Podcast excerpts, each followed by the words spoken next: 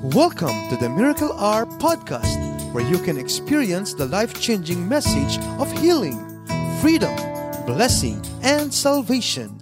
As God's end time prophet and apostle shares to you the heart of the Lord, here's our host, Apostle Renato D.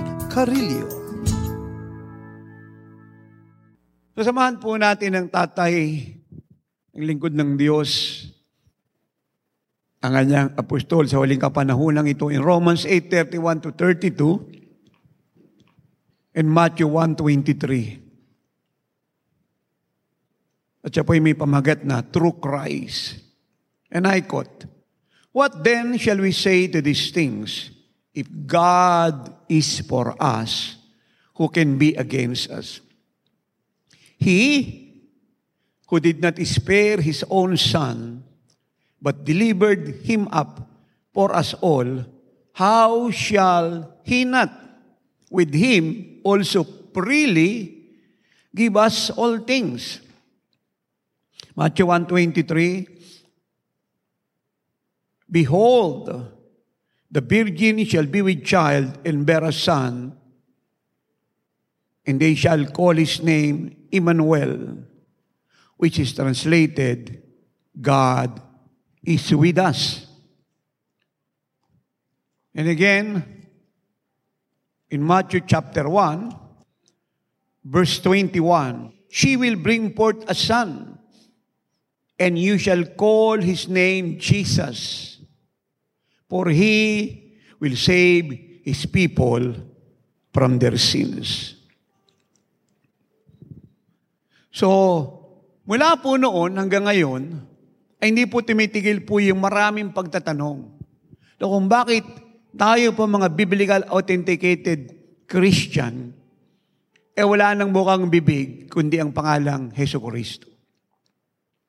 Bakit ganun po tayo ka-addict sa Kanya, ka-obedient, ka-fanatic, na wala po tayong in-idol, kundi siya lamang, at yung atin pong pag-ibig sa Kanya ay all out. Sold out, beyond question. At yung atin pong commitment ay undying, yung ating devotion po ay unhindered. Siyak po yung marami na anong klase pong katotohanan yung nasa likod ng pangalang Heso Kristo at bakit ganito po tayo sa Kanya. Marami pong kadahilanan. Una, na lahat po ng kailangan natin, pag sinabi ko pong lahat, ang ibig pong sabihin ay lahat. Sa Diyos, ay atin pong matatagpuan, makukuha at matatanggap sa pamamagitan lamang ng ating Panginoong Iso Kristo. Ulitin ko po, lahat po ng kailangan natin sa Diyos ay atin pong makukuha at matatanggap sa pamamagitan lamang ng ating Panginoong Iso Kristo. Kaya nung dumating po si Jesus sa mundong ito, ay dineclare niya po nang wala pong pasubali ang salitang I am. At ito po ay makikita natin lahat sa Book of John. At ito po ay tinatawag na the seven I am of the Lord Jesus Christ. Ngayong number seven po sa Bible ay number ng Diyos. Ito po ay nagpapaabot po ng completion, perfection, kaganapan, kasakdalan ng lahat. At ang sabi po ni Jesus in John 6.35, I am the bread of life. He who comes to me shall never hunger, and he who believes in me shall never thirst. Ikalawa, John 8.12, ang sabi niya, Then Jesus spoke to them again saying, I am the light of the world. He who follows me shall not walk in darkness, but have the light of life.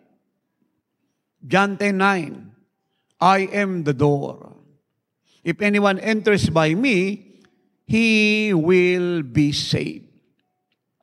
And will go in and go out and find pasture.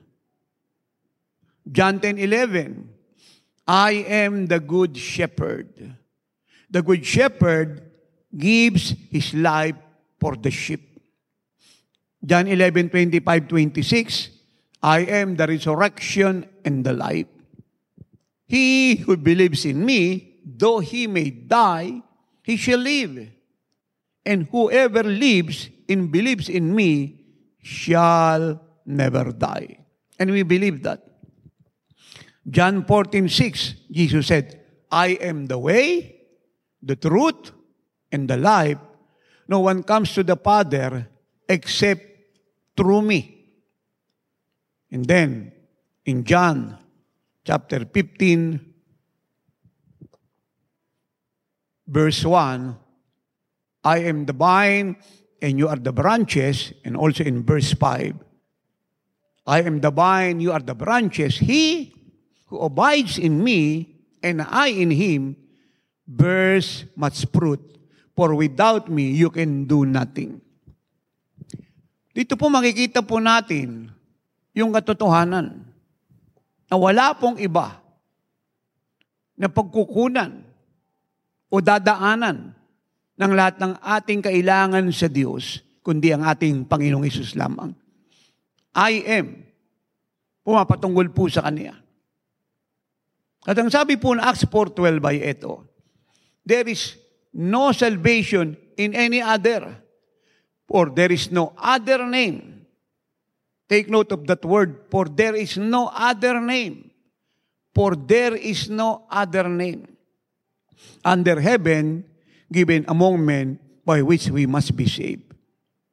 Wala raw pong ibang pangalang inilagay sa ilalim ng silong ng langit upang maging daan ng kaligtasan ng lahat ng bawat isa maliban sa pangalan ng Panginoong Kristo. 1 Timothy 2.5 For there is one God and one mediator between God and men, the man Christ Jesus. For there is one God and one mediator between God, that is the Father, and men, the whole world, the man, Christ Jesus. Amen. Wala raw pong mediator, tagapamagitan sa Diyos. At sa sangkatauhan, maliban, nag-iisa lamang, kaisa-isa lamang. At yun po ang Panginoong Yeso Kristo. Philippians 4.19 And my God shall supply all your need. That's it. All your need. Ito po yung binabanggit ko kanina pa ng paulit-ulit. All your need. According to His riches in glory by Christ Jesus. And my God, God the Father, shall supply all your need according to His riches in glory hindi po yung kayamanan ng mundong ito, kalawalatian ito, kung ano meron siya, but according to His riches in glory, by Christ Jesus. At ito po yung reason kung bakit isinent ng God the Father si Jesus sa cross. At yun po ang sabi ng John 3.16 and 17, For God so loved the world that He gave His only begotten Son, that whoever believes in Him should not perish, but have everlasting life. So dito po malinaw na dahil gayon na lamang po ang pag-ibig ng Diyos sa sangkatauhan, ay binigay niya ang kanyang bugtong na anak upang bigyan ang lahat ng pagkakataong sa kanya ay sumampalataya at hindi mapahamak sa apoy ng impyerno bagko siya magkaroon ng buhay na walang hanggan. 17, For God did not send His Son into the world to condemn the world, but that the world through Him might be saved. So sinasabi po rito ng salita ng Diyos, ang purpose ng pagsisenya sa kanyang bugtong na anak, hindi para i-condemn ang world, sapagkat siya po'y dati na pong condemn nung siya po'y magkasala, kundi para siya po ay iligtas. At ang kaligtasan yan ay matatamo lamang, makukuha lamang ng lahat sa pamamagitan ng ating Panginoong Heso Kristo. Again, in Romans 5.89, But God demonstrates His own love toward us in that while we were still sinners, Christ died for us. Much more then, having now been justified by His blood, we shall be saved from wrath through Him. Dito po malinaw na yung kasalanan po ng sangkatauhan ng bawat isa, eh meron pong kaparusahang kamatayan. Siya po yung nag invite ng wrath at puot ng Diyos. Pero ang sabi po ng Biblia, hindi natin naranasan yan, bagkus tayo po ay na-justified na pawalang sala, na-acquit sa atin pong kasalanan at yung parusang nakalaan para sa atin ay natanggal. At sino pong kumuha? Ang Panginoong Heso Kristo. Na sa pamamagitan ng kanyang dugong na buo sa krus ng Kalbaryo, tayo po ay napawalang sala. At yun din po ang sinasabi ng Persian 1.7, that the blood of Jesus Christ cleanse us from all our sins, past, present, and future. Praise God. At ang sabi po ng 1 John 3, 16, ay ito, By this we know love, because He, that is Jesus Christ, laid down His life for us, and we, we also ought to lay down our lives for the brethren. Dito po naintindihan po natin, mga minamal ko, ano pong pag-ibig. At yun po ay mula sa Diyos, at ito po'y pinakita niya sa atin sa pamamagitan ng pagkakaloob, pagbibigay ng kanyang bugtong na anak. Yun po ang reason kung bakit intindihan natin kung ano po ang pag-ibig, ano ang nature ng pag-ibig, at sino po ang source ng pag-ibig, sino ang pinanggalingan. Yun po ay sa pamamagitan ng sacrificial life ng Panginoong Kristo na kusang ibinigay ng Diyos the Father sa atin, sa sangkatauhan, upang tayo po ay ligtas. Now, in 1 Corinthians, chapter 15, we read, ito po ang complete definition ng gospel. Napakarami po kasi nagtuturo ngayon. They are claiming they are preaching the gospel. But let me educate those who claim they preach the gospel. Ito po ang totoong definition po ng gospel. At ito po talaga ang nagko-confirm whether what they preach or preaches or teaches is the true gospel or the false gospel.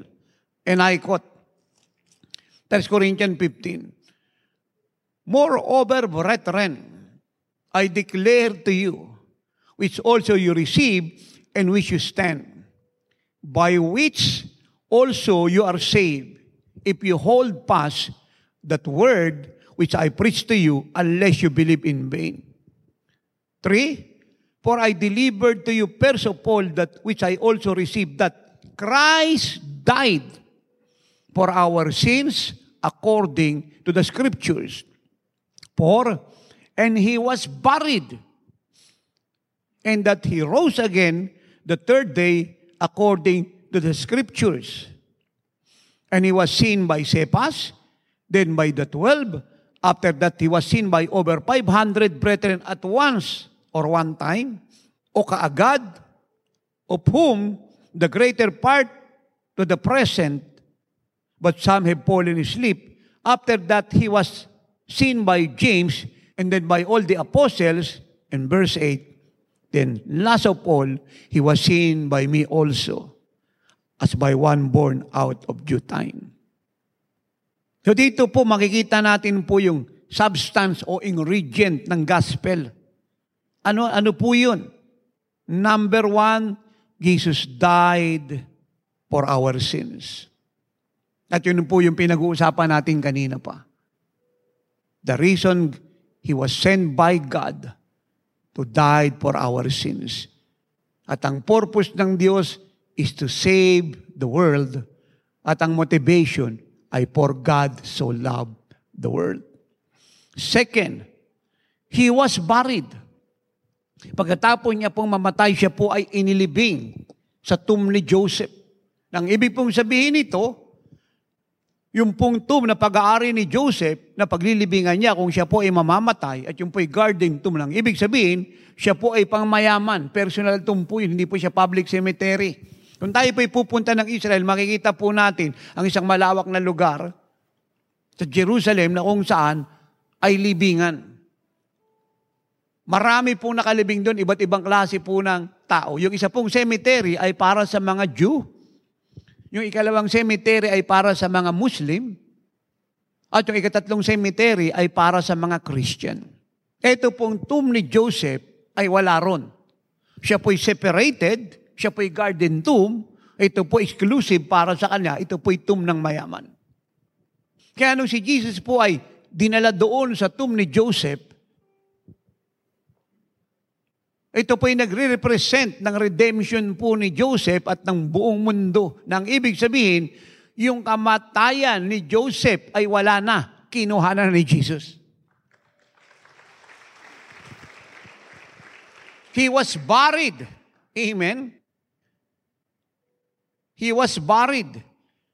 And that he rose again the third day according to the scriptures. At pagkalipas ng tatlong araw, Pagkatapos na siya ba'y tumuloy ng hell at magbata po doon ng apoy ng impyerno for three days sa kagalakan ni Satanas at mga demonyo sapagat para sa kanila yung pong Redeemer, yung Savior, yung Anointed One, yung Messiah ay namatay at nandoon sa impyerno sa kanila pong jurisdiction under torment in the fire of hell. But Satan is mistaken. Satan is defeated. Sapagat ang sabi ng Bible, pagkalipas ng tatlong araw, si Jesus po'y bumangon mula sa mga patay. Amen? Forever He is glorified. Forever He is lifted up. Forever He is risen, He is risen, and He is alive. I said He is alive. I said, He is alive. At yun po ang gospel, yun po ang victory ng church. At yun po ang katotohanan ng redemption at great eternal plan ng Diyos sa sangkatauhan. Jesus died for our sins. He was buried. He rose again from the dead. And He is alive. He is risen. He is alive. I said, He is alive. He is glorified. Hallelujah. At ang sabi po ni Jesus sa Revelation 1.18, nung siya po'y mag-appear po kay Apostle John on the Isle of Patmos, na kung saan siya po itinapon po ng Emperor na si Domitian sa laki po ng galit po sa kanya sapagkat Nung papugutan na po ng ulo ni Nero, yung dalawang great apostle, and that, and that is Paul and Peter.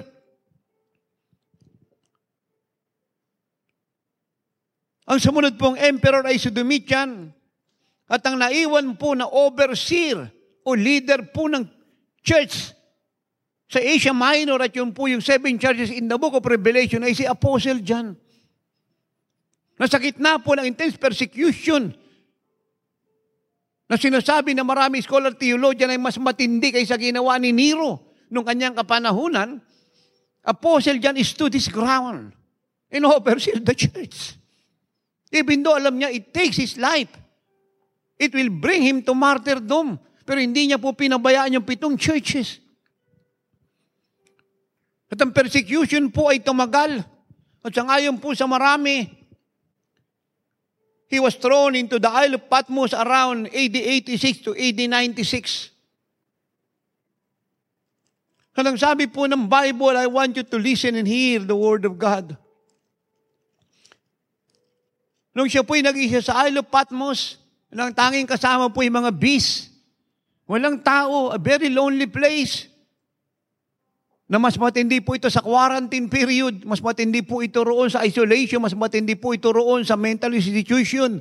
Sapagat dito ay mababaliw ka. Dahil wala kang makikitang tao, wala kang makakausap. Ang kasama mo rito ay ahas, mga beast, mga wild animal. At ito po hindi God, hindi po ito garden place. Ito po ay lugar ng mga beast. Ito po ay isolated place na wala pong nagpupunta ron. Doon po siya tinapon po ni Emperor Domitian. But praise God, listen please. Ang sabi po ng Bible ay ito. Verse 9, Revelation 1, I, John, both your brother and companion in the tribulation and kingdom and patience of Jesus Christ. Yung tribulation po rito, mga beloved, ang ibig pong sabihin ay persecution. Intense persecution. In the tribulation and kingdom and patience of Jesus Christ was on the island that is called Patmos for the word of God, now watch this, and for the testimony of Jesus Christ. I was in the Spirit on the Lord's day. Now, ito po ang tamang interpretation. He was in the Spirit on the Lord's day. Hindi po sinabing the day of the Lord. Iba po in the day of the Lord sa Lord's day. In the day of the Lord, it means judgment, vengeance, yung pour out ng rat ng Diyos sa sangkatauhan. At ito po pwede nating i-connect sa the Great Tribulation period. Pero ang ginamit pong word po rito ng apostle ay ang salitang, I was in the Spirit on the Lord's day. And what is the Lord's day? Sunday. And I heard behind me a loud voice as a trumpet saying, ito na po, red letter na po ito. Pag nakabasa po kayo ng red letter sa Bible, ang ibig sabihin si Jesus po nagsasalita nun. And he goes in and said, verse 11, I am the Alpha and the Omega, the first and the last. I am the Alpha and the Omega, the first and the last. In verse 18, inulit po ni Jesus, itong sabi niya, I am He. Verse 17, last word ng verse 17, yung red letter, Jesus said, Do not be afraid. I am the first and the last. 18. I am he who lives and was dead. And behold, I am alive forevermore. The ground began to shake. The stone was rolled away. His perfect love cannot be overcome. Oh, death, where is your sting? Oh, grave, where is your power? Our God, our Savior, our Lord was resurrected. Amen. I am alive forevermore. Amen. Oo, I die. I was buried. But I arose again from the dead. I am alive. I said, Jesus Christ is alive. And because He is alive, wala pwedeng pumigil sa kanyang pagbabalik para kunin tayo the any moment rapture of the church. Hallelujah! Ang sabi ko dahil siya po'y buhay, walang kakayanan sino man upang pigilin ang kanyang muling pagbabalik para kunin tayo anumang araw at anumang oras. Woo! Hallelujah! Amen. Glory to God. Now, ano-ano po ang mga bagay na kailangan natin sa Diyos na kay Jesus lamang natin matatagpuan? Wala nang ibang pagkukunan siya lamang. Of course, una po sa lahat ay ang atin pong salvation. 400 times ang New Testament. Ito pong infallible, precious, perfect book na ito na hawak ko. Ang New Testament ay nagsasabi 400 times si Jesus po ang Messiah. Wala nang iba. More than 300 prophecies in the Old Testament was fulfilled by Jesus dahil siya po ang Messiah. So, ang ibig sabihin, bago dumating si Jesus sa mundong ito, tumungo ng cross, inilibing, nabuhay na maguli, ay sinabi na po ng Old Testament. Mahigit tatlong daang ulit ang katotohanan yan. You may ask question, why God do that? Of course, that only to confirm the truth that He is the Son of God, the Savior of the world, the Messiah, the only Savior of the world, but to settle the lies of the devil, to defeat the lies of the devil once and for all, Sapagkat alam ng Diyos, lahat ng paraan ay gagawin ni Satan para i-discredit ang resurrection ni Jesus. Kaya inunahan na po siya ng Diyos.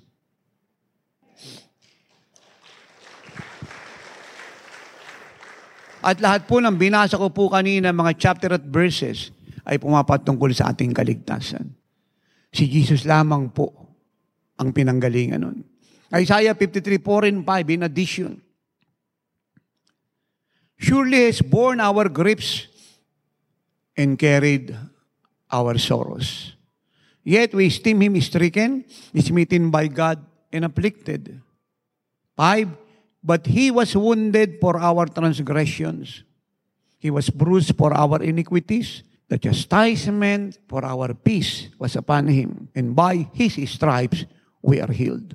Sa Tagalog po ang sabi ron, siya'y nasugatan dahil sa ating mga kasalanan. Siya'y binugbog dahil sa ating mga pagsalansang. Ang parusa ng para sa ating kapayapaan ay kinuha niya. Sa mga sugat niya, ang Panginoong Kristo, tayo po ay gumaling na. Amen. Now, yung salita pong salvation sa Bible, ang ibig pong sabihin po nun, sa original Greek ay soso. Ang ibig sabihin ay S, soso. S, O, C, O. Sabihin natin lahat soso. Yun pong ibig sabihin po nun. Mula sa Greek word soso. S, O, C, O. At ang ibig pong sabihin nun ay ito. Salvation ng atin pong kaluluwa sa apoy ng impyerno salvation ng ating mga katawan sa lahat ng sakit at karamdaman. Salvation po natin sa kahirapan. Ako po may kausap dito. Kasama po rito yung success, security, wala akong kausap dito, prosperity, at every day, everywhere, anytime, Unlimited!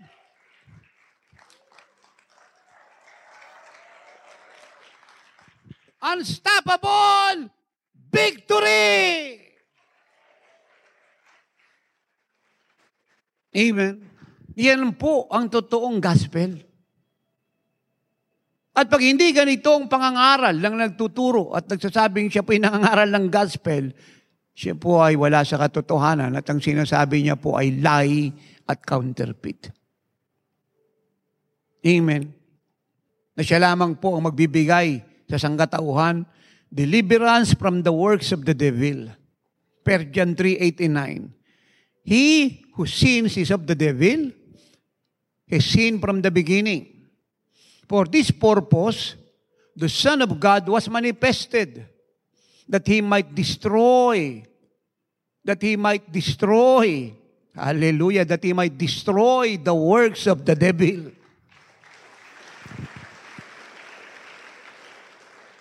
Nung magkasala po si Adam at si Eve, automatic. Yung pong power, dominion, right to control, to rule and to reign, mula sa Diyos na ibinigay sa kanila, ay napunta kay Satan na wala po sa tao, nakuha ni Satan. At kasabay po ng pagkakasala ni Adam at ni Eve, yung kasalanan po ay pumunta sa buong mundo. Lahat po ay nakover nito. And join me please in the book of Romans, chapter 5, verse 12. Therefore, just as through one man, Sin entered the world. Sino po tinutukoy rito one man? Adam. Therefore, just as through one man, sin entered the world. And death through sin. And thus death is spread to all men because all sin. Amen. Malinaw po. Nung magkasala po si Adam, ay pumasok po ang kamatayan sa buong mundo. Amen. Bunga ng kasalanan po ni Adam, lahat po inaapektuhan ito pong ibig sabihin. Ng salitang, and thus death is spread to all men because all sin.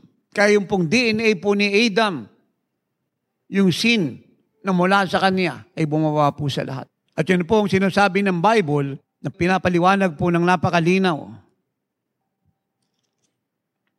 In Romans chapter 3, Verse 10, As it is written, there is none righteous, no, not one. Wala pang matuwid kahit isa. Sapagat lahat po ay nagkasala. At sabi ng verse 23, the same chapter of Romans 3, For all have sinned. All have sinned. It talks about humanity, the world, and fall short of the glory of God. Verse 13, For until the law, sin was in the world, but sin is not imputed when there is no law. Nevertheless, death reigned from Adam to Moses, even over those who had not sinned according to the likeness of the transgression of Adam, who is a type of him who was to come. 15. But the free gift is not like the offense, for if by the one man's offense many died, now watch this, much more the grace of God and the gift by the grace of the one, man Christ Jesus, abounded to many. 16. And the gift is not like that which came through the one who sinned, for the judgment which came from one offense resulted in condemnation, but the free gift which came from many offenses resulted in justification. 17. For if by the one man's offense death reigned, through the one, much more those who receive abundance of grace and of the gift of righteousness will reign in life through the one, Jesus Christ. 18. Therefore, as through one man's offense, judgment came to all men, resulting in condemnation, even so, through one man's righteous act, the free gift came to all men, resulting in justification of life. Now, 19, watch this. For as by one man's disobedience many were made sinners, so also by one man's obedience many will be made righteous. So rito po, mula verse 12 hanggang 19, ay sinasabi po ng salita ng Diyos na meron po dalawang taong involved. Sino po yung una? Si Adam. Sino yung ikalawa? Jesus Christ. Ano po yung dinala po ni Adam sa mundo? Kasalanan. At ano po ang naging bunga ng kasalanan sa katauhan? Condemnation and what? Death. Separation from God. At ano naman po, ang nila ni Jesus, siya po ay dumating sa mundong ito.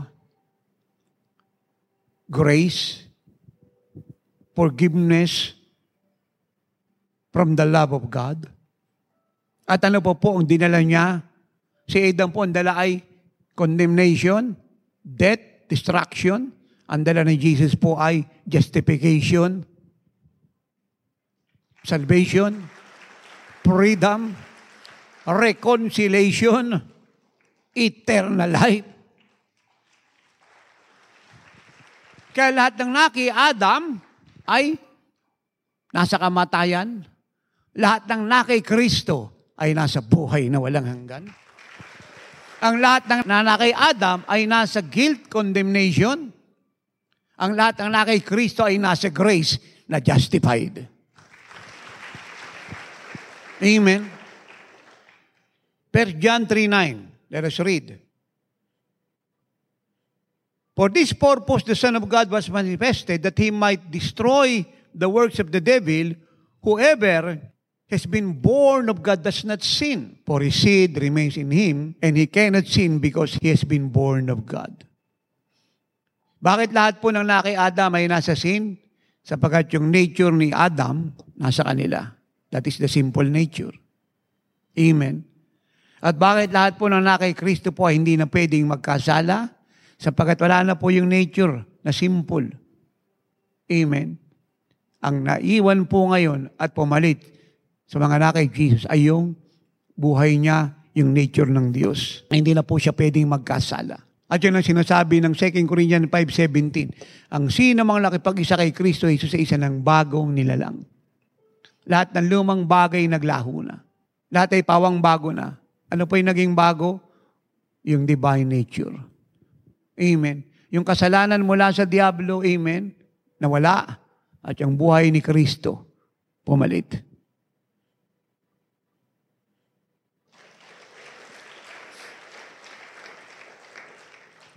Kaya nang dumating po si Jesus, dinestroy niya po ang sinful nature na yan. Amen. Sa bawat isa na tumanggap sa Kanya, winasak niya. Ang sabi ko, winasak niya ang gawa ni Satan, yung nature na yan. Dinestroy niya. Kaya hindi na alipin ang nakay Jesus ng kasalanan. Sapagkat meron na po siyang seed.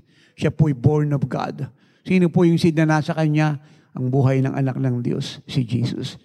Amen. Siya po yung naisilang ng Diyos, si Jesus sa Makanea. Yan po yung kagandahan ng born again eh. Amen. Nasabi ko yung kagandahan ng born again, born of God, born from above. Tiniran ka ng Diyos. Actually, yan yung isang malalim na revelation na natanggap ko sa meaning ng born again ng early years ko. God is in us. God lives in us. Dahil hindi makakaranas ang sino man ng pagbabago ng buhay, change life or transformation. Hindi siya makakaranas nun. Ano mang gawin niya. Piniteni siya, abusan noo, uh, pagiging religyoso, pagpapalit-palit ng reliyon, paggawa ng mabuti, pagtulong sa charitable work at pagtatayo ng charitable institution, pamimigay ng pera at pamumudbod ng ari-arian. Hindi niya po matatamo yun. Yung pagbabago na yan. Kasi maraming gumagawa niyan para sa kanila yun ang kaligtasan. Hindi po magaganap yun. Hindi nila matatamong pagbabago at wala silang matatamong kaligtasan. Ang pagbabago ng tao ay sa isang bagay lang at kaparaan ang magaganap. At yun po'y walang iba, kundi yung pagkakaroon niya ng nature ni Jesus, yung buhay ni Jesus. Amen. Kaya hindi nyo napansin, lahat ng gawa ng tao para maligtas ay nire-reject ng Diyos. At yun po ang pinapaabot niya from the beginning. Nung magkasala si Adam at Eve, nagkaroon po sila ng guilt, condemnation, shame, takot. Ang unang-unang naramdaman nung mag-asawa na magkasala ay takot. At pag may takot ka na sa puso, wala ka ng peace. Dati noon, yung Diyos, kausap nilang malaya. Pag narinig na nila yung yabag ng Diyos sa paradise, nananabig silang lumapit sa Kanya. Pero eto, nagtatago na sila. At nang makita ng mag-asawang sila po'y naked, ano pong ginawa ni Adam? Kumuha po ng leaves ng fig tree at binalot sa katawan nila. Yun po yung good works. Yun po yung religion. Ang paraan po ng mundo para maligtas ay religion, good works. Nireject po siya ng Diyos. Ang ginawa ng Diyos, kumuha po ng hayop pinatay yung hayop at tumulo ang dugo. Yun po ang kaligtasan ng mundo. Yun po ang kabayaran sa kasalanan ng sanlibutan. Yung banal na dugo ni Jesus na nabuhos sa krus ng Galbaryo. Kaya napakalagang maintindihan po natin ito at maipaunawa natin sa lahat.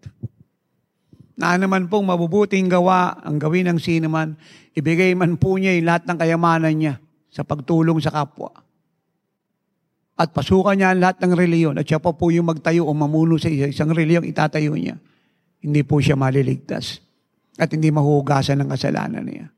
Yun po yung pig tree sa mata ng Diyos. Yun po ay mga dahon ng igos, rejected ng Diyos. Ang tanging way, kinakailangan, ay mabuhos ang dugo. Dugo ng anak ng Diyos na maghuhugas ng kasalanan ng sangkatauhan. Amen. Dahil ang dugo ng Panginoon, hindi lang naghuhugas ng kasalanan. Yung dugo ng Panginoon, sumisira ng kapangyarihan ng kasalanan. Kaya pag si Jesus ay tinanggap mo na sa puso mo, hindi ka lang naging bagong nilalang. Hindi ka lang malaya na sa sinful nature, sa gawa ni Satan, kundi ikaw ay nagkaroon ng karapatang maging anak ng Diyos. Dati noon, anak ka lang ng mga magulang mo. Nung tinanggap mo si Jesus, meron pang mas magandang bagay na nangyari. Ano po yun? Naging anak ka ng Diyos. At yun po ang sabi po ng John chapter 1, verse 12.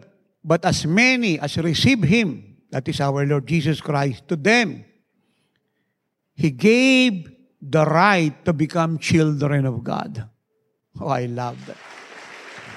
Sino man daw pong tumanggap kay Jesus ay binigyan ng Diyos ng karapatan na maging anak ng Diyos.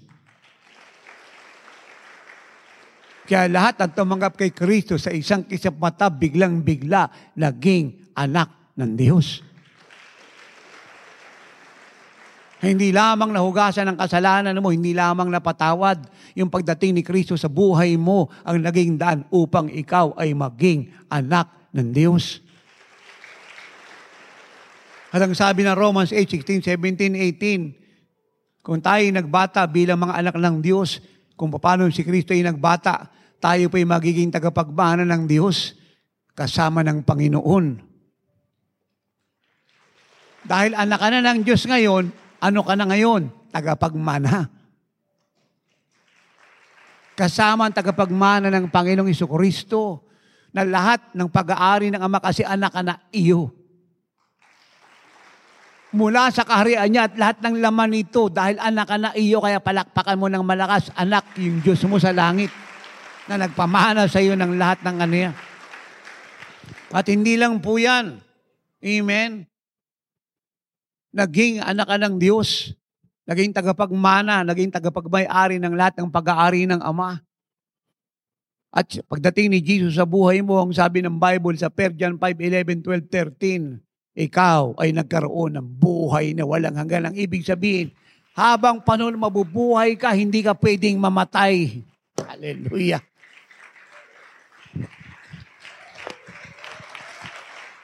Wala kayong balak sumigaw ng malakas. Wala kayong balak tumalon, wala kayong balak pumalakpak. Hindi ka mamamatay habang pa na mabubuhay ka. One billion year, one trillion year, forever and ever we live. At di tayo nabubuhay na hiwalay sa Diyos, sa Panginoong Iso Kristo, sa kanyang kaharian, di tayo nabuhay na hiwalay. Nang kilalalagyan, kung nasa ng Ama, nasa ng Anak, nasa ng God, the Holy Spirit, nasa ng bilyong anghel, nandun tayo! Amen. Praise God. Ano ba po ang kailangan natin sa buhay? Bukod sa kaligtasan, kagalingan sa ating mga sakit at karamdaman, kapayapaan. Amen. Yung sin, dadaling ka niyan sa isang buhay na walang kapayapaan, kahit marami kang pera. Palagi kang nag-aalala, natatakot, nangangamba. Kaya ang sabi again ng Isaiah 53 verse 5, The chastisement for our peace, sabihin natin lahat, for my peace, was laid upon Him. Yung raw pong parusa para sa ating kapayapaan, kinuha ni Kristo. Kasi yung kasalanan, talaga malaki kaparusahan yan. Kinuha niya yun. At ano ipinalit niya? Kapayapaan. Ano po pinalit niya? Nung kinuha niya yung guilt natin, yung condemnation, ano po pinalit niya? Peace. John 14:27, Jesus said, Peace I live with you. My peace I give to you. Amen? Peace, I live with you. My peace, I give to you. Amen? My peace. Amen? Anong klase pong peace yung ibinigay niya sa atin? Sabi niya, my peace, I give to you. Ano po yun? Yung buhay niya.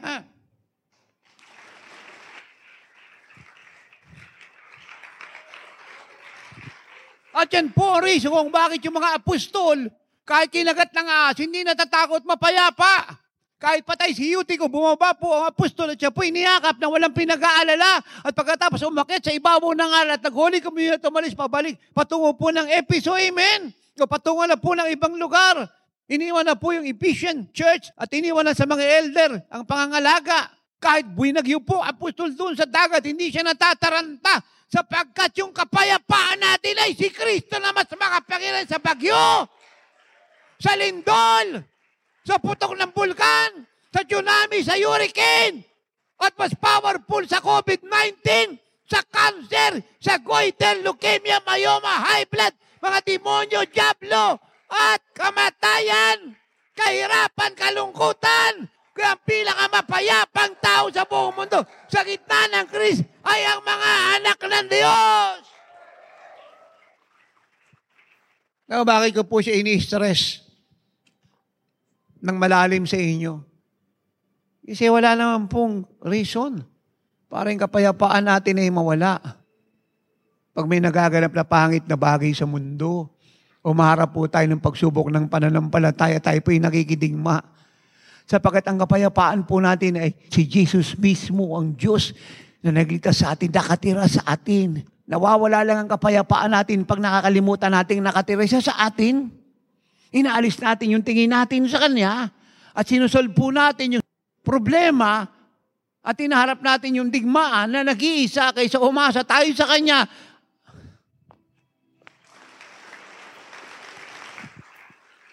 Dahil habang ikaw ay hindi nag-aalis ng tingin kay Kristo nakatira sa iyo, kaya ano pang nangyayari sa paligid mo at ano pang negative ng Diablo ay hindi ka apektado. Bagkus yung kapayapaan mo ay papayapa ng papayapa ng papayapa ang buhay mo. Amen. Nananatili yung peace mo. At sa bawat pangit na pangyayari, papayapa ng papayapa ang buhay mo. Ulitin ko, nawawala lang ang peace natin pag nag-aalis tayo ng mata kay Jesus, pinapaliwalaan natin yung bulong ng Diablo, kinukumpis natin yung gawa ng Diablo, at sinusolve natin po yung problema sa buhay sa sarili nating lakas, at nakikihamog po tayo sa sarili nating lakas, hindi sa lakas ng Diyos. Pero hindi tayo mag-aalis ng tingin sa Kanya, ay dideklara natin yung pangako niya, gagamitin natin ang authority niya, na iniwan sa atin, purihin ang Panginoon. At magtitiwala tayo sa Kanya, sa Kanya tayo kukuha ng lakas sa lahat ng labanan, yung kapayapaan natin na nanatili at ang tagumpay maliwalag pa sa sikat ng araw atin. Ano ba po ang kailangan natin sa buhay? Joy.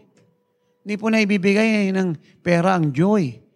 Sasakyan, tahanan, mga material gifts, o ano pa pong mga luxury thing, hindi po siya masama. Even though hindi siya masama, pero wag nating kakalimutan, hindi nagbibigay ng Diyo yan. At kung meron man po siyang ibigay, listen to me please, napakaliit na porsyento, pansamantala. Ang pwede pong magbigay sa atin ng eternal joy, fullness of joy. Ano man po ang sitwasyon natin ay si Jesus lang. Psalm 16.11 You will show me the path of life in your presence is fullness of joy.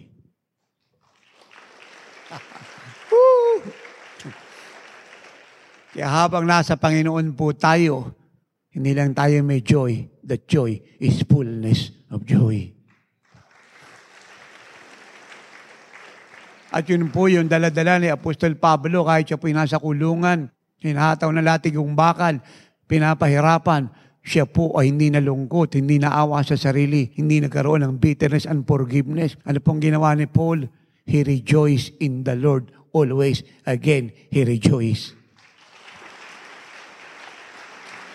Tingnan niyo po si tatay, living like Jesus people, Jesus is our shield. Huwag nating kakalimutan, walang kakayan si Satanas tanggalin ang joy natin. Kay gaano kapangit ang gawin niya, kay gaano kalala ang pagsisinungaling niya. Kaya anumang hinaharap mo, wag mong kakalimutan, ang joy ay hindi pwedeng mawala. Dahil si Kristo ang joy mo. Pag wala ka ng joy, ang ibig sabihin, either nasa sin ka, o si Kristo wala na sa iyo dahil nag-backslide ka.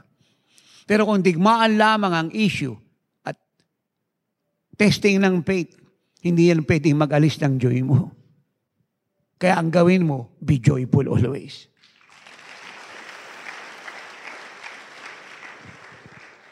Maging mapagpasalamat ka sa Diyos, maging mapag-praise the Lord ka. Psalm 34 verse 1. Ano po sabi ng Psalm 34 verse 1? I will bless the Lord at all times. Plural, sa lahat daw po ng panahon. Good or bad, rain or shine. Amen. In famine or in plenty. I will bless the Lord at all times. His praise, His joy shall be continually be in my mouth. Kailangan lang ideklara mo yan.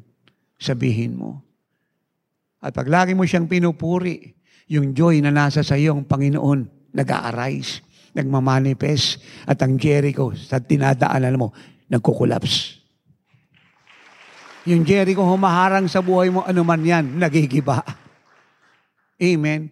At yung mga taga-Jericho na sumisimulo sa mga demonyo, nag-aalpasan sa takot. I will bless the Lord at all times. His praise, the praise of God, the joy of God shall continually be in your mouth. Ano pa po ang kailangan natin sa buhay? Abundant life. Si Jesus lang po ang pwede magbigay niyan. John 10.10. Jesus said, The thief does not come except to steal and to kill and to destroy. Sino po yung thief? Si Satan. At lahat po ng thief ay identify kay Satan. Amen. Lahat po ng nagsisira ng buhay, pumapatay, nagwawasak, nagnanakaw. Whoever they are, lahat po ay identify kay Satan. Huwag natin kakalimutan yan. The thief does not come except to steal and to kill and to destroy. Jesus said, I have come that you may have life and that you may have it more abundantly. Kaya nung dumating si Jesus sa buhay mo, hindi ka lang nagkaroon ng eternal life, nagkaroon ka ng abundant life.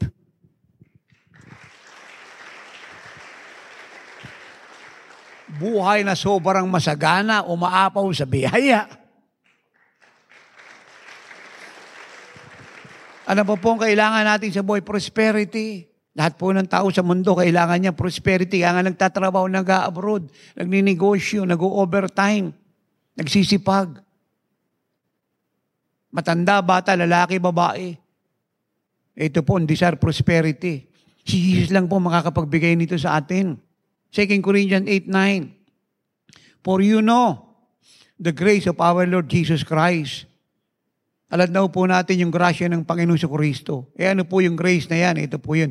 That though He was rich, ulitin natin ha, that though He was rich, yet for your sakes, for my sakes, He became what? Poor. That you, through His poverty, might become rich. Kasi alam niyo po, ang kasalanan, talagang dadaling ka nito sa kahirapan sa lahat ng bahagi ng buhay. Kahirapan. At nung si Jesus po ay namatay sa cross, nilibing at nabuhay na maguli at sumaatin, tinapos niya na po yung kahirapan. Pinilitan niya po ng kayamanan. Kaya, nung araw at oras na si Kristo po ay sumaatin, tayo na po ang naging pinakamayamang tao sa ibabaw ng lupa, sa langit at habang panahon. Kaya ang pwede lamang magsabi na mahirap siya, walang-wala siya, dapat siyang mangutang, at gagawin niya lahat ng paraan para yumaman sa kaparaanan niya ay yung wala kay Kristo. Pero ano man ang hinaharap mo sa buhay pag na kay Kristo, kaysa lang ang confession mo, mayaman ako, bless ako, so much bless ako, forever bless ako, lahat ng sa Ama ay akin. At para mapanatili natin yung ating pagiging mayaman at kapagmana ng Diyos kasama ng Panginoong Kristo, wala tayong dapat gawin kundi sumunod, ng sumunod, ng sumunod, ng sumunod. Anong dapat nating sundin? Mag-ikapu, maghandog, mag-first fruit, manalangin, magayuno, magligtas ng kaluluwa. Kabuhay na banal, malinis, matuwid. So to make the long story short, ikabuhay natin ang buhay ng Panginoon. Yung ating pagiging mayaman habang panahon, mapapanatili natin. Gawin natin ang lahat ng ginawa ng Panginoon. At yung ating pagiging napakayaman, daladala natin. And again, naghirap ng buong mundo, hindi tayo apektado. Kasi ang krisis nasa mundo, yung ating pagiging mayaman na kay Kristo. Ang sabi ko yung krisis nasa mundo, yung ating pagiging mayaman na kay Kristo. Kaya no effect sa atin na nangyayari sa mundo. Ha? Ang alam ko, yung may revelation, lahat yan ay lumulog sa lumulundag. Lahat ay pumapalakpak, sumisigaw. Ang pwede na magsabing siya po ay mahirap. Dapat mangutang, magpakahirap sa pagninegosyo, pagtatrabaho, pag-abroad, at gawin na lahat ng bagay sa paraan niya para umunlad. Ay yung wala kay Kristo. Pero pag na kay Kristo ka, ano man ang mangyari sa mundo, you are blessed, so much blessed, forever blessed, napakayaman mo. Sapagat ang pagiging mayaman natin ay hindi galing sa mundo kung kanino pang tao sa reliyon o politiko. Ating pagiging mayaman ay galing kay Kristo dahil kay Kristo. At nung araw at oras sa tinanggap mo si Jesus, naging napakayaman mo na. Kaya magmula nung January 12, 1986, nung tinanggap ko ang Panginoong Kristo sa puso ko bilang personal kong Diyos, mangagamot at tagapagligtas ng buhay ko. Almost 35 years ago na po yun. Magmula noon hanggang ngayon at hanggang mag-rapture habang panahon, napakayaman ko. Galing din po kayo. Kaya wala kayong dahilan para magsabing kulang, naghihirap, dapat mangutang. Isa lang ang dapat yung sabihin, ang yaman ko, sobrang yaman ko, walang kagaya yung pagiging mayaman ko. At kung merong nagtatanong, bakit ang yaman nyo? Kayo naman mga pastor lang at mga lingkod ng Diyos, mga walang sweldo, napakayaman, yun siya lang ang sagot natin. Anak kami ng Diyos.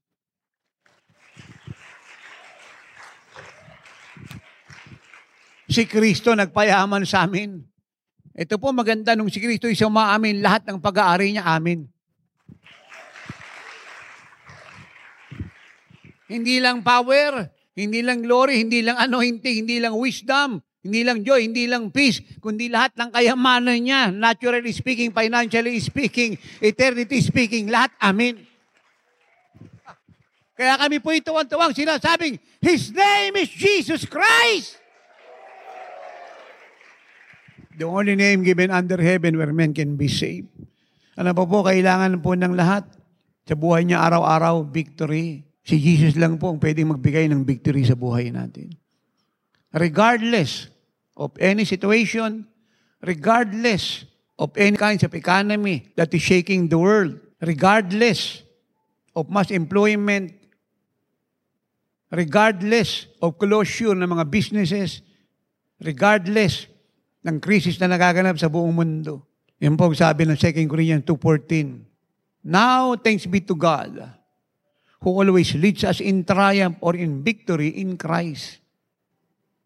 Who always leads us in victory in Christ. Amen. I love that. Who always leads us in victory or in triumph in Christ. Saan po tayo dinala ni Jesus? Victory. Monday to Sunday, January to December. Magmula nung naisilang ang bawat isa sa Espiritu Santo at ang Panginoon ay sumaiyo. Hindi na po titigil yun. Habang panahon na po yun.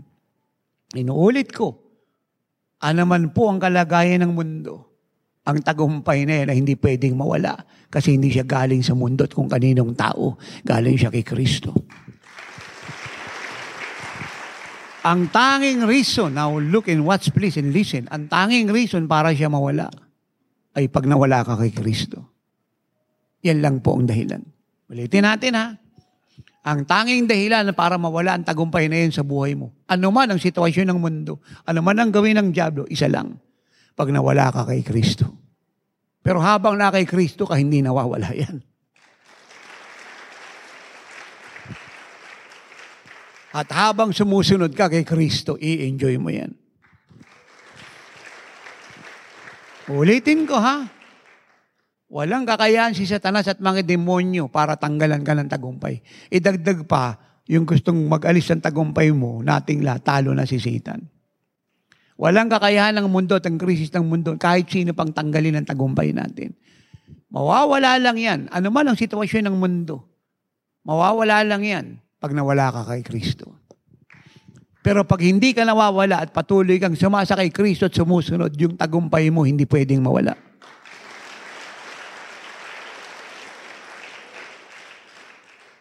So, ilagay po natin sa simpleng comparison. Habang patuloy kang sumusunod yung tagumpay mo, mai-enjoy mo.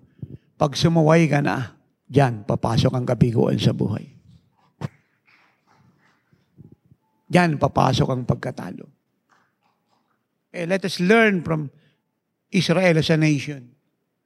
Kahit gaano karami kaaway nila, pag sila po sumusunod, panalo sila. Pero kahit konti lang po ang tao ng AI, in Joshua 7, konting-konti, mahina ang military. Kulang sa military might dahil sa pagsaway nila, talo sila. Dahil hindi sumasama ang Diyos. Mahirap makibaka sa lakas mo at ang asa mo, movement coalition, pinag-aralan, pera, politiko at kung sino pang tao. Mahirap. Dahil limitado magagawa nila.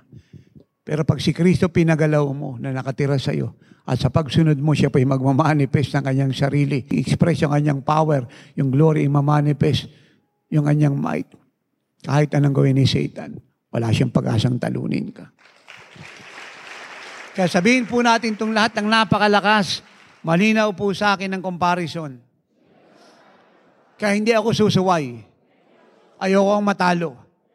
Ano man ang sitwasyon, ano man ang utos ng Diyos, susunod ako dahil gusto kong palaging manalo. Amen. Amen. Now, thanks be to God who always leads us in triumph in Christ and through us diffuses or reveals or manifests the fragrance of His knowledge in every place. Ano pa po ang kailangan po ng lahat? Glorious, powerful, supernatural life. Kung bakit nga po nagpupunta po marami sa magic, sa tuning, tarot reading, hula. Kasi naghahanap po mga tao po ng ibang bagay.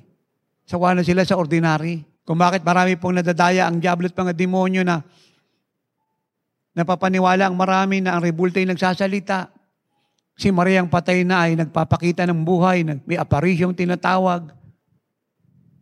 At yung mga puno ay may tinig na narinig doon sa puno. Amen.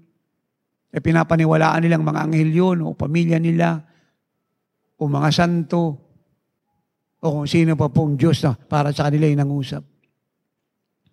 Dahil naghahanap po sila ng isang buhay at isang karanasang higit sa natural. Kung bakit nag po sila sa occultic practices, sa Satanism, nagaya po ng mga Romans, ng mga Greek, ng mga pagan nation na, na nakasurround sa Israel, dahil naghahanap po sila ng isang bagay na higit sa normal. At the same as usual na buhay. Kung bakit nag-involve sila sa yoga, reincarnation, at maraming tradition, at papalit-palit ng religion.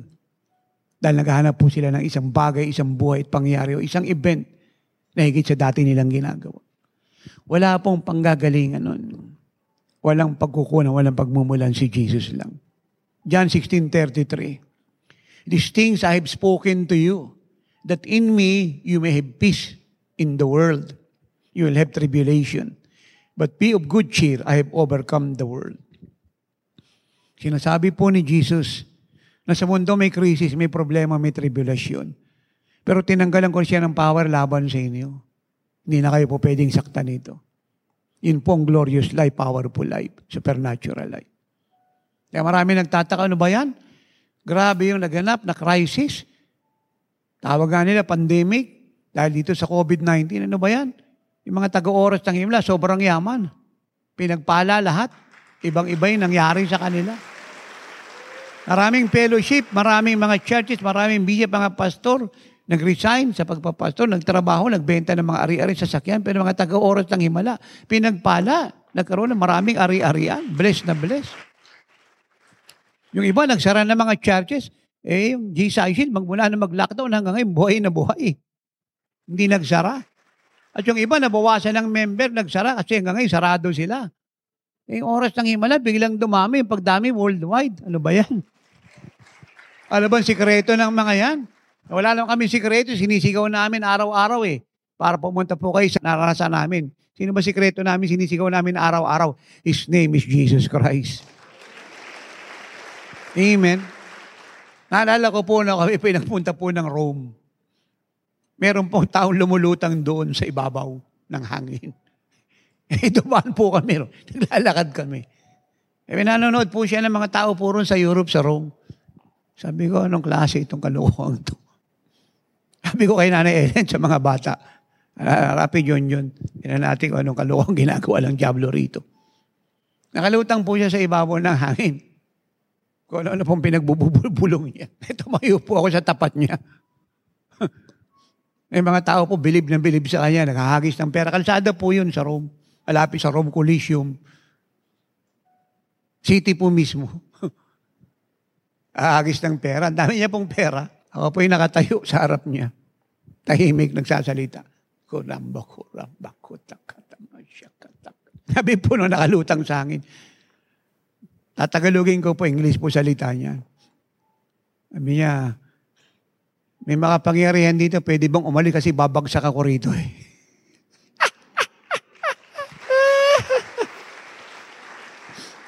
Amen. Sabihin, mula sa pagkalutang babagsak daw siya ron sa ano, sa semento. Meron daw makapangyarihan nakatayo sa harap niya na dapat umalis. Amen. Wala namang ibang makapangyarihan doon eh. Sino ba nakatayo sa harap niya?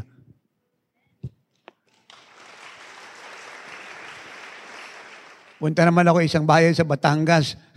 Pero puro nagmamagic na espiritista, albularyo mangkukulam. Pag dumadating yung gabi, yung gunting, lumulutang. Tuwan-tawa yung mga tao ron. Eh, baryo po yun. Pag alas 6 na, pagtunog na po ng kampana ng simbahan, sabay orasyon ng mga manang, na po yung albularyo espiritista mangkukulam. Eh, yun yung mga taong bayan pagkakain ng hapunan. Siyempre, sa probinsya, magang nakain mga tao kasi wala namang kuryente. Magang tumutulog. Doon na po sila. Eh, kararating ko lang po doon. Madaling araw ako dumating. Tapos nung araw na eh, nag-demo po siya ng kalokohan niya. Eh, lumabas ako. Kita ng mga tao, migot yung gunting. Sabi ko po ron sa tinira naming bahay. Sabi ko, ano to? Sabi niya, pustol, ano yan? Pangkaraniwan na rito yan. Kumbaga ba sa ano, siya sisimo naman kukulang, pinapasaya yung mga taga-baryo sa kanyang magic. Eh, dito mayo ako ron. Ginapos ko, bumagsak po yung gunting.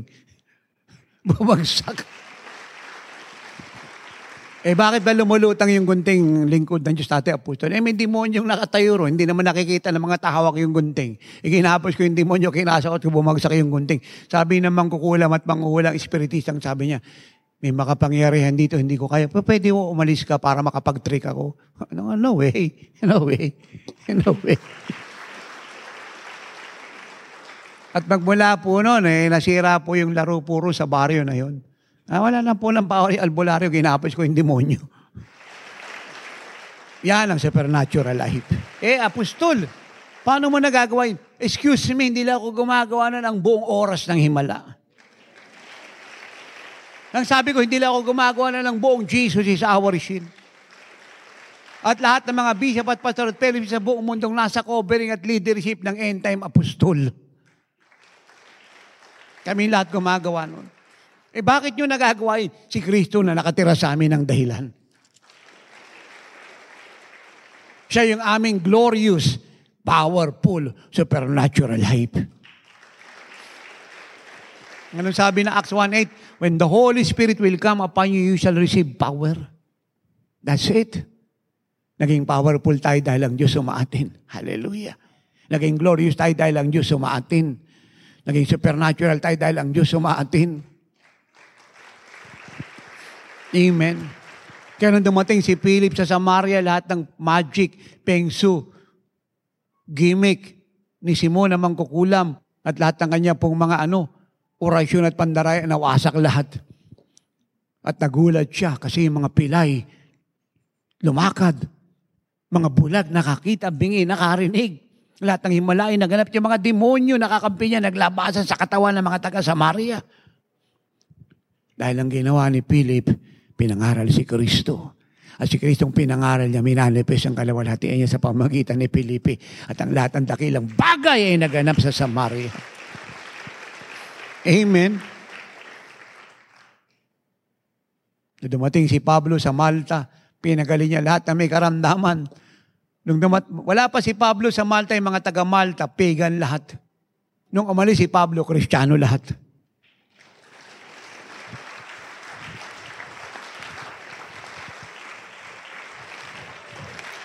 Ang sabi ko, lahat ng tao sa Malta, dalawang oras ang layo sa Cyprus, po pwede mo siyang biyahe ng eroplano tsaka ng speedboat, dalawang oras lang po ang layo. Malayo pa po yung Baguio. Amen. Lahat ng tao po sa Malta, pagano. Nung umalis si Pablo, lahat ng tao mula roon sa chip, naging kristyano, naging taga-oras ng himala.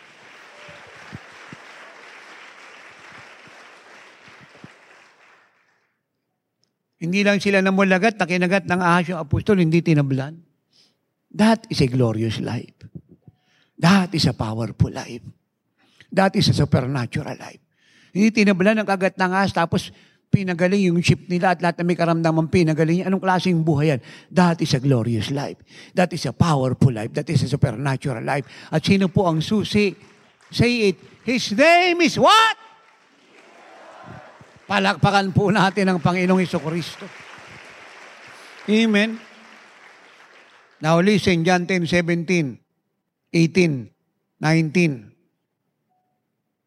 and 20. Then the 70 returned with joy, saying, Lord, even the demons are subject to us in your name.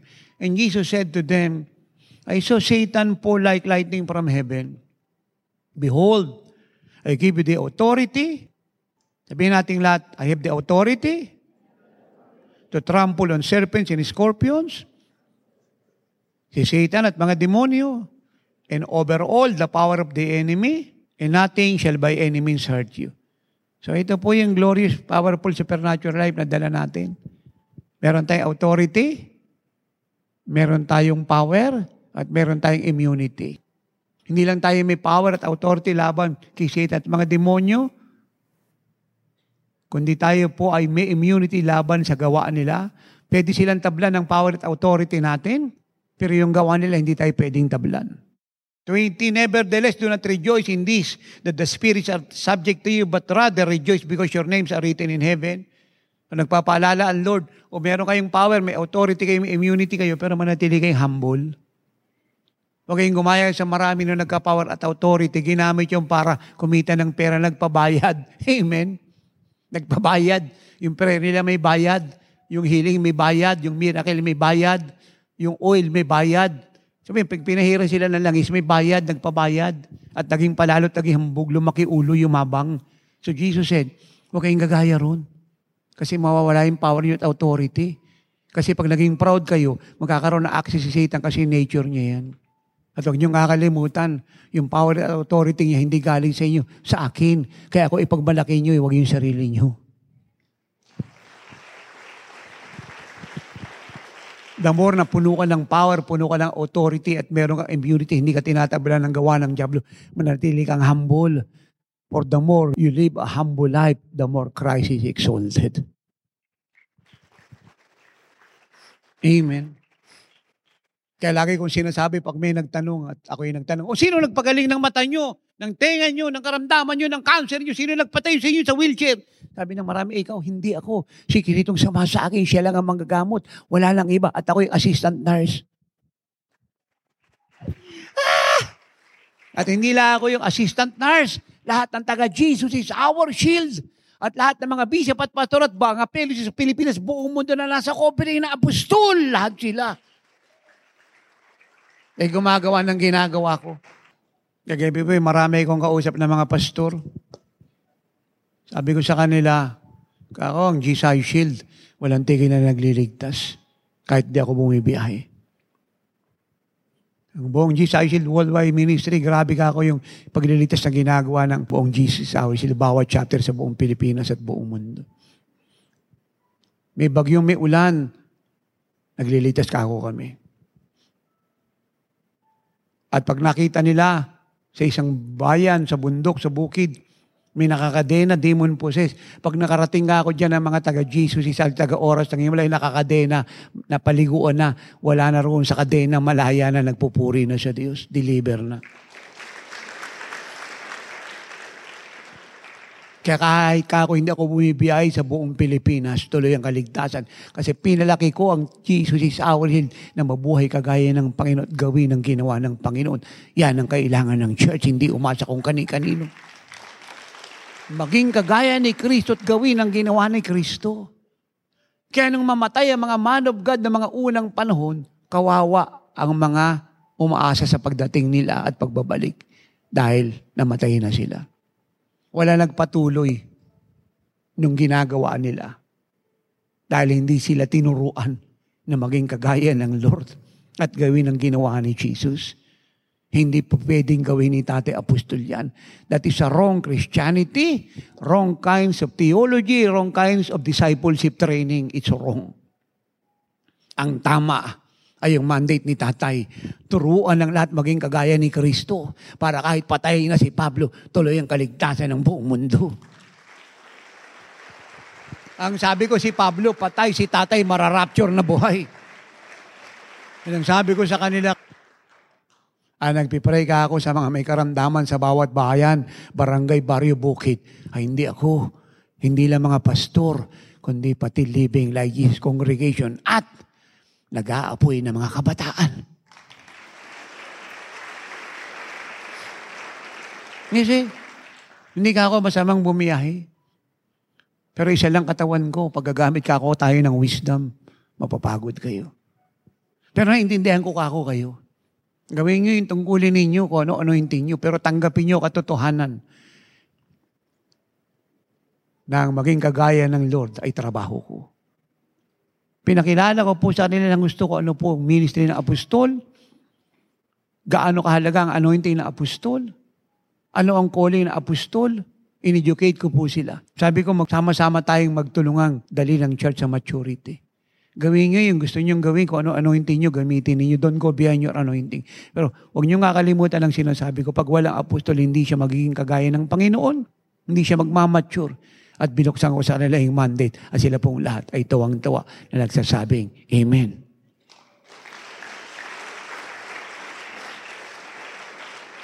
At meron po daw isang pastora, ang sabi niya, eh ako eh, kasama na nga sa isang samahang ito, sabi niya, eh doon po yung leader ng samahan na yung katabi ko sa upuan. Sabi niya, eh okay, member na nga ako ng samahang ito. Sabi niya, okay naman, pero parang may kulang pa eh. Sabi ko, yan ang katotohanan. Hindi lang ka ako, ikaw ang may sabi niyan. Maraming pastor sa Pilipinas at buong mundo Marami ng sinamahan, okay naman yung nagtuturo, maayos naman, kahit pa paano masipag, nagmamahal, at dedicated, pero may kulang pa. Kasi yung kakulangan na yan, ako magpupuno. Ay, ito po sabi nila kagabi. Sana buwan-buwan apostol, maturuan mo kami. Kahit linggo-linggo. At yung iba po, dinisciple ko po sa lamesa. Sabi ng isang pastor, nakakagulat. Yung kinukwento mo ngayon ko lang narinig. Amen. Bilis na bilis po sila. At yung mga asawa ng mga pastor, dinisciple naman ni nanay sa isang lamesa. At sabi ko kay nanay, sabi ko, love, huwag mga kalimutan, hindi ka lang nanay ng Jesus is our shield. Nanay ka ng church sa ibabaw ng lupa. Hindi ka lang nanay ng ating mga anak na pastora sa ministeryo natin. Marami independent churches dyan na walang tatay, walang nanay. Nanay ka nila. Mula ngayon, huwag mong kakalimutan yan. Kung ako'y tatay sa kanila kahit di sila GCI shield, nanay ka. Pinaunawa ko po kay nanay at mag-ready ka na. Dahil palabas na sila.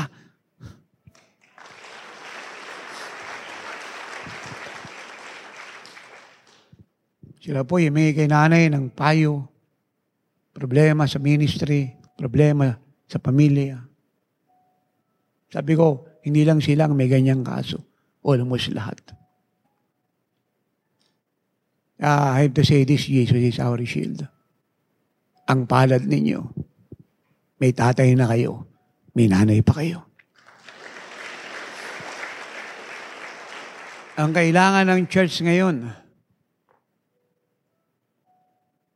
ay hindi po seminar, panibagong speaker, panibagong turo, panibagong prophecy. Ang higit na kailangan ng church ngayon, ang higit sa pangangailangan niya noon, ay leader, tatay, apostol.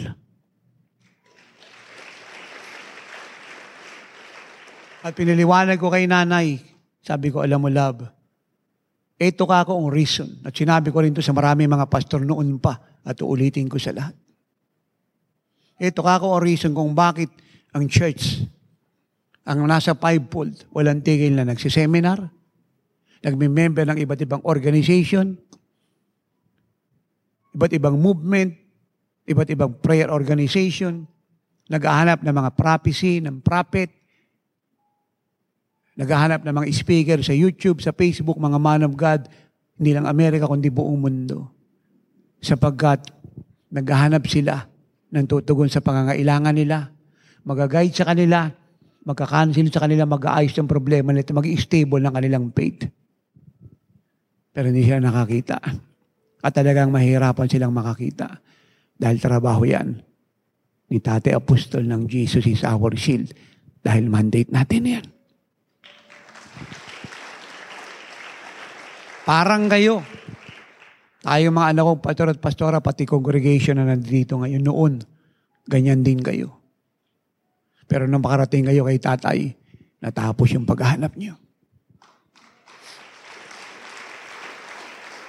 Panay seminar ninyo, nagpipray ang mga speaker, naging close sa inyo, lagi kayong kinu-communicate. Pinipellowship kayo, binabanding. So kahit gaano kaganda ang kanilang ginagawa, di pwede nyo alam nyo may kulang. Naghahanap kayo. At ang minsan yung marinig si tatay, yung paghahanap na tapos. At yan yung pinapaliwanag ko sa mga pastor at mga bishop. Tinawag kayo ng Diyos, lahat ng kailangan yung tulong, andi dito ako. Pero yung trabaho ko, hindi nyo pwedeng gawin. Kahit iwi nyo sila at isang milyon maging kongregasyon nyo, kung hindi sila magiging kagaya ng Panginoon, hindi kayo victorious. Kaya maglibot kayo sa Pilipinas at buong mundo, mag-seminar kayo na mag-seminar. Magturo kayo na magturo. Kung hindi sila maging kagaya ng Panginoon, hindi kayo victorious. And let me remind everybody, ang papakasalan ni Jesus ay hindi baby, hindi kindergarten Christian, hindi prep Christian, ang pakakasalan niya kagaya niya at yun ang trabaho ko. Naunawaan na po nila ang katotohanan. Amen. And I'm here to tell you, dinalaw ako ng Diyos kanina. Grabing iyak. Hanggang sasakyan, Pagpasok ko ng room, inalaw ako, paglabas ko, kausap si nanay. Inukwento ko kay nanay sa mesa, umiiyak ako. Pagpasok ko na naman, para maligot magbis, dinalaw na naman ako ng Lord. Paglabas ko room, sabay kami bababa ni nanay. Sa kanya elevator, kinakwento ko na naman sa kanya. Ng elevator, umiiyak ako. Huwag tayong tamigil na manalangin, Jesus is our shield. Nag-pray tayo ng gusto. Ilan tulog na lang, magiging malino na sa buong mundo ang apostolic era.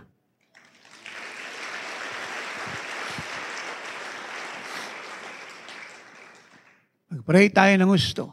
Mabuhay tayong banal at malinis. Magpakalalim tayo sa pamumuhay kagaya ng Panginoon. Anong sabi sa iyo ng the Father, Tatay? Ito ang sabi niya. Anak, palabas na sila. Palabas na ang church. Papunta na ako sa kanila.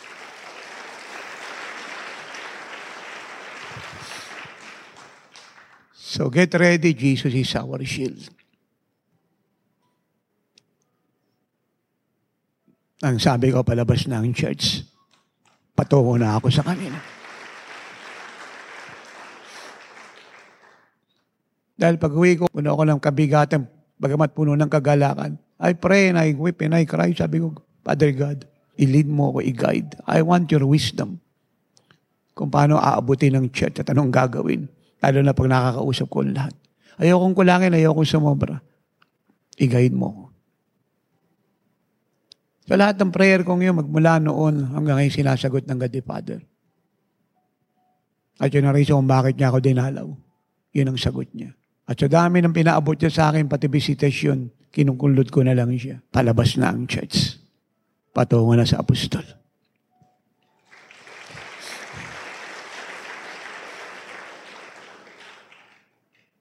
Patungo na tayo sa kanila. Inaantay ng church sa buong Pilipinas at buong mundo ang pagdating ni Tate Apostol.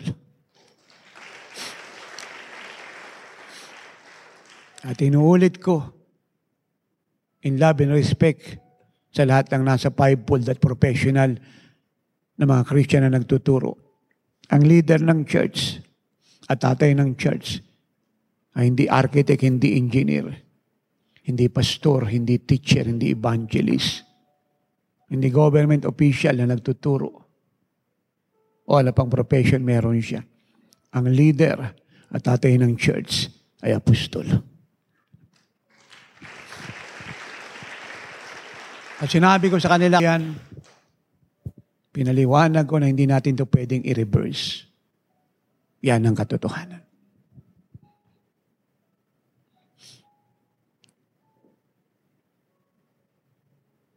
Isn't God so good?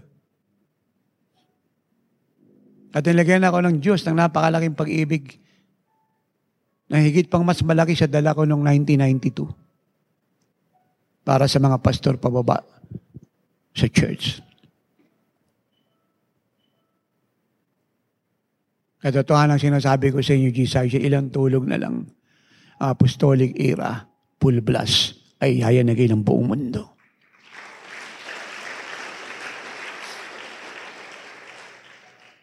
Ang nakikita niyang ginagawa ni Tate Apostol ay napakaliit. Wala pa kayong nakikita. At sa dadating na taon, marami kayong makikita ang hindi nyo nakita noon. Marami kayong marinig na hindi nyo narinig noon. At marami kayong mararanasan hindi nyo nararanasan noon. Na binigyan ako ng load ng revelation kung anong gagawin sa lahat ng mga churches sa bawat bayan sa buong Pilipinas bilang na ang araw ng mga namumuno sa church na walang karapatang mamuno bilang na ang araw.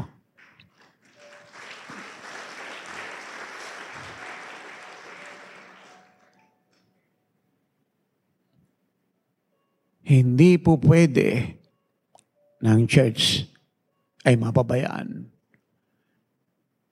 Siya ang unang dahilan kung bakit babalik si Jesus ang church. At mapalad tayo na awa ang Diyos sa atin. Binigyan tayo ng kaawaan at kahabagan na ang church ay anakin. Kailangan maintindihan ng church kung anong Jesus is our shield. Kailangan maunawaan ng church kung ano talaga ang ministry ng apostol. 1 John 5, 4 and 5, For whatever is born of God overcomes the world. And this is the victory that has overcome the world, our faith. Who is he who overcomes the world? But he who believes that Jesus is the Son of God. Ang ganda pong tanang ano, sino raw po yung nakaka-overcome sa mundo, kay Satan, sa mga demonyo, kahirapan, sakit karamdaman, bagyo, lindol, tsunami, tidal wave, COVID-19, wala pong salot ng sakit yan. Ano pa pong krisis na meron ng mundo, sino po? Sila lamang na sumakay Kristo. Sila lamang na samampalatay si Kristo ang anak ng Diyos. Sila lamang na pinagharian ni Jesus. Wala na pong iba, sila lamang. Hindi ko po alam kung gaano kadami ang religion sa buong mundo. Ang alam ko, meron pong 197 nations sa buong mundo na bumubuo ng United Nations.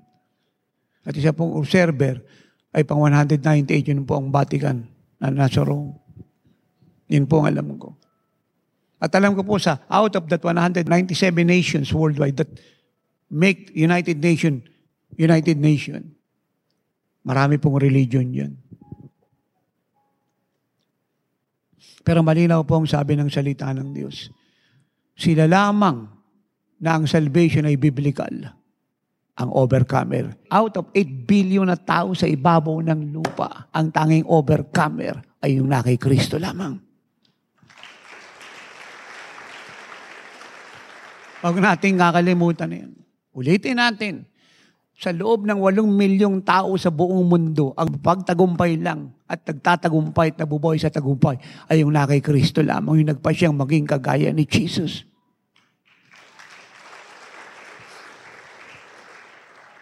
Amen. Huwag nating kakalimutan yan. Hindi ko sinasabing baka magtagumpay. Ang sabi ko, ang tagumpay lamang.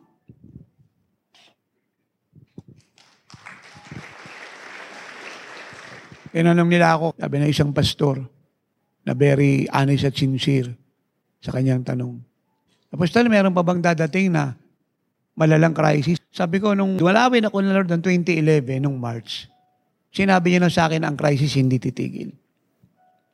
Kaya ako, ako, ang buong GSI Shield, hindi ako, kami nagtataka, kami nagaganap na crisis sa buong mundo, sa iba't ibang yun kaparaanan na pataas ng pataas. Ang tawag ko nga ako dyan, from tribulation to the great tribulation period and to eternal damnation in hell. Kung wala ka sa Lord. Yan yan. Hindi ako ako na siya shock o ang Jesus is our shield. Kasi sinabi na ng Lord eh. And to be honest ka ako, kung mayroon pang pandemic o salot na magaganap sa isang taon, walang problema sa amin yun. Ang concern namin ay paano ililigtas ang tagamundo at paano i-revive ang church. Amen. Ay kung bakit ka ako, hindi ako masyadong concerned kung ano pa ang dadating kasi wala siyang power laban sa amin.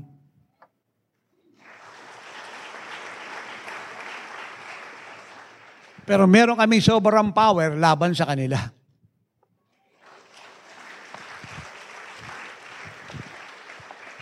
You see that? Kaya ano pa ang dadating? Dumating siya. Pero pag hindi siya sa Diyos, papaalisin namin.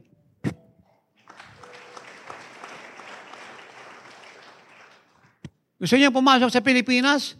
Kung makakalusot at makakapasok, papalabasin pa rin namin. Tapos nagtanong naman yung isang leader. Sabi niya, yung same-sex marriage, ano, malapit nang maipasa. Sabi ko, hindi pwedeng ipasa yan. Bakit? Hindi kami pumapayag.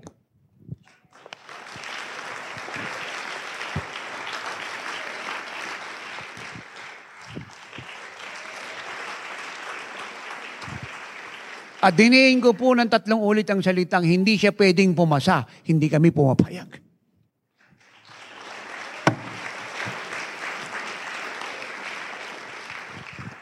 Yan ang mga taong alam na siya may power, may authority at sobra ang kanyang kapangyarihan laban sa lahat ng gawa ng Diablo at kasamaan sa ibabaw ng lupa.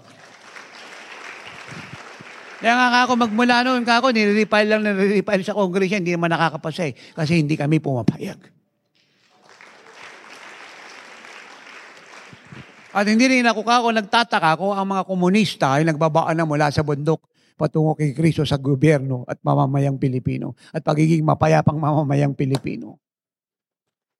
Dahil hindi kami pumapayag na sa bundok, sa lupa at sa tubig baghari ang gawa ni Satan, hindi kami pumapayag. At pinakita namin ang hindi namin pagpayag sa pamamagitan ng pananalangin because we reign through intercession.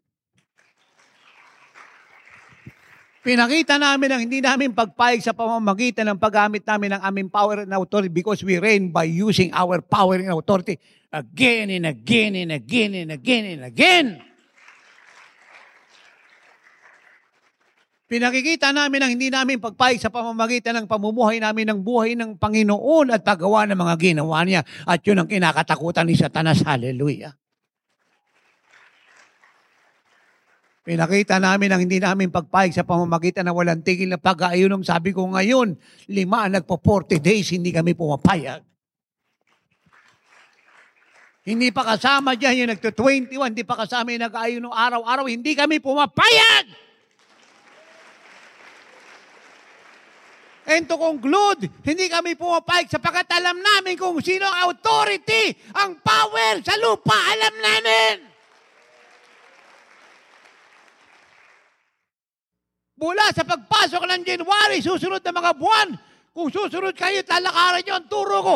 Expect a heavy visitation from the glory of God.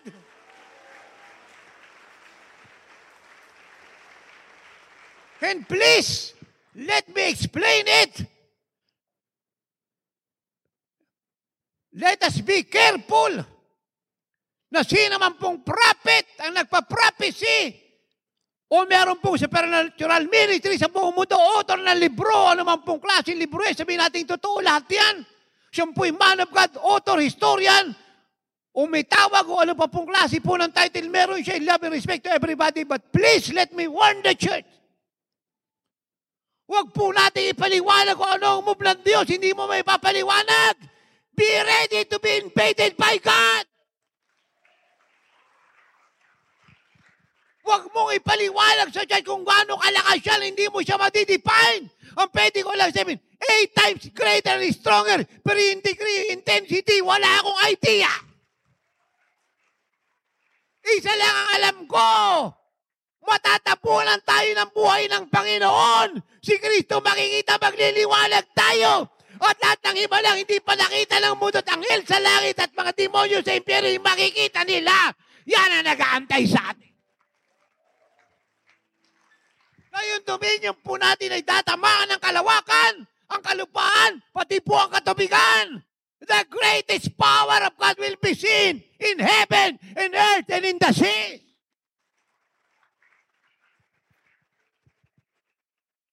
At kahit nakukonti yung tinabi at isda, when we pray, dadami yan.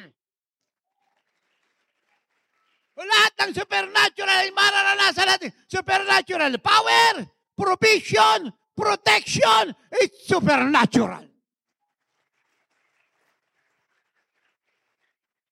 At habang ang mundo ay naghihirap, ang Jesus Eye Shield ay naging trilyonaryo. Hallelujah! At wag po tayong papayag na tumanggap ng surplus at ng junk. Every good and perfect gift comes from above. At yan ang nag-aantay sa inyo. Huwag tayong gumaya sa maraming hinahanap ang blessing gadget. I will command. I will command blessing to come to you, to your family, to your fruits and vegetable, to your farm, sa iyong palaisdaan, sa iyong prutasan, sa iyong gulayan, sa iyong bigasan, sa iyong lalagyan. I will command the blessing. Tulog ka o gising ka, I will command. Kada pagsunod mo, I will command the blessing. Are you hearing me? Jesus is our shield. Kaya huwag ka magtamot ng first fruit mo tayo offering, obey God because God will command. And God said, pag lumusob yung kaaway nyo sa isang daan, sa laki ng takot sa inyo dahil sila'y gagabi ko ipapaya, sila'y tatakbo, pitong daan yung tatakbuhan nila sa laki ng takot sa inyo. Lumusob na isa yung tinahanan. Nung sila inyong dinigma, sila lahat ay naglipasan sa takot, nagalpasan sa takot at nilagyan ko ng takot laban sa inyo. Sila kayo tumakbo, naghahanap ng pitong kalsada, hindi alam kung saan pupunta sa laki ng takot sa inyo. Pag dinusap kayo ng kaaway ninyo dahil sumusunod kayo, I will give you victory. At talagyan ko ng takot ang mga kaaway sa puso laban sa inyo. Ah! Jesus is our shield. Ang nag-aantay sa atin ay greater, greater, more greater things from heaven. Our glory days are now. And lastly, Naghahanap ka ng security, safety, at siguradong kaligtasan si Jesus lang ang magbibigay niyan.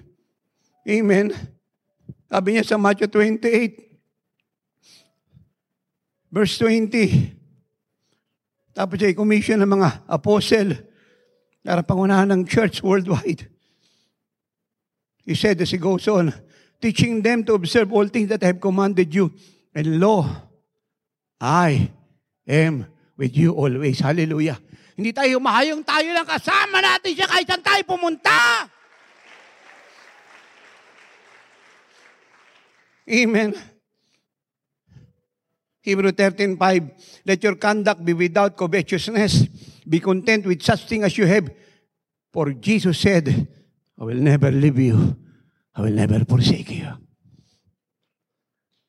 Jesus said, hindi kita iiwanan hindi kita papabayaan. Ang sabi ko, Jesus said, hindi niya tayo iiwanan o papabayaan. Colossians 1.27, si Kristo na pag-asa ng buong mundo, nakatira sa inyo, ibigay niyo sa kanila. Hallelujah. Galatians 2.20, hindi na kayo nabubuhay para sa sarili si Kristo na nagligtas sa inyo yung buhay niya, ang kinabubuhay ninyo, yung buhay niya ang sumasa inyo, kaya yun ang ikabuhay ninyo. Yun ang kinakatakutan ng Diablo, kaya kahit kayo pumunta, panalo kayo. Anong sabi ng 1 Thessalonians 4.13 and 18? But I do not want you to be ignorant, brethren, concerning those who have fallen asleep, lest you sorrow as others who have no hope. For if we believe that Jesus died and rose again. Even so, God will bring with him those who sleep in Jesus.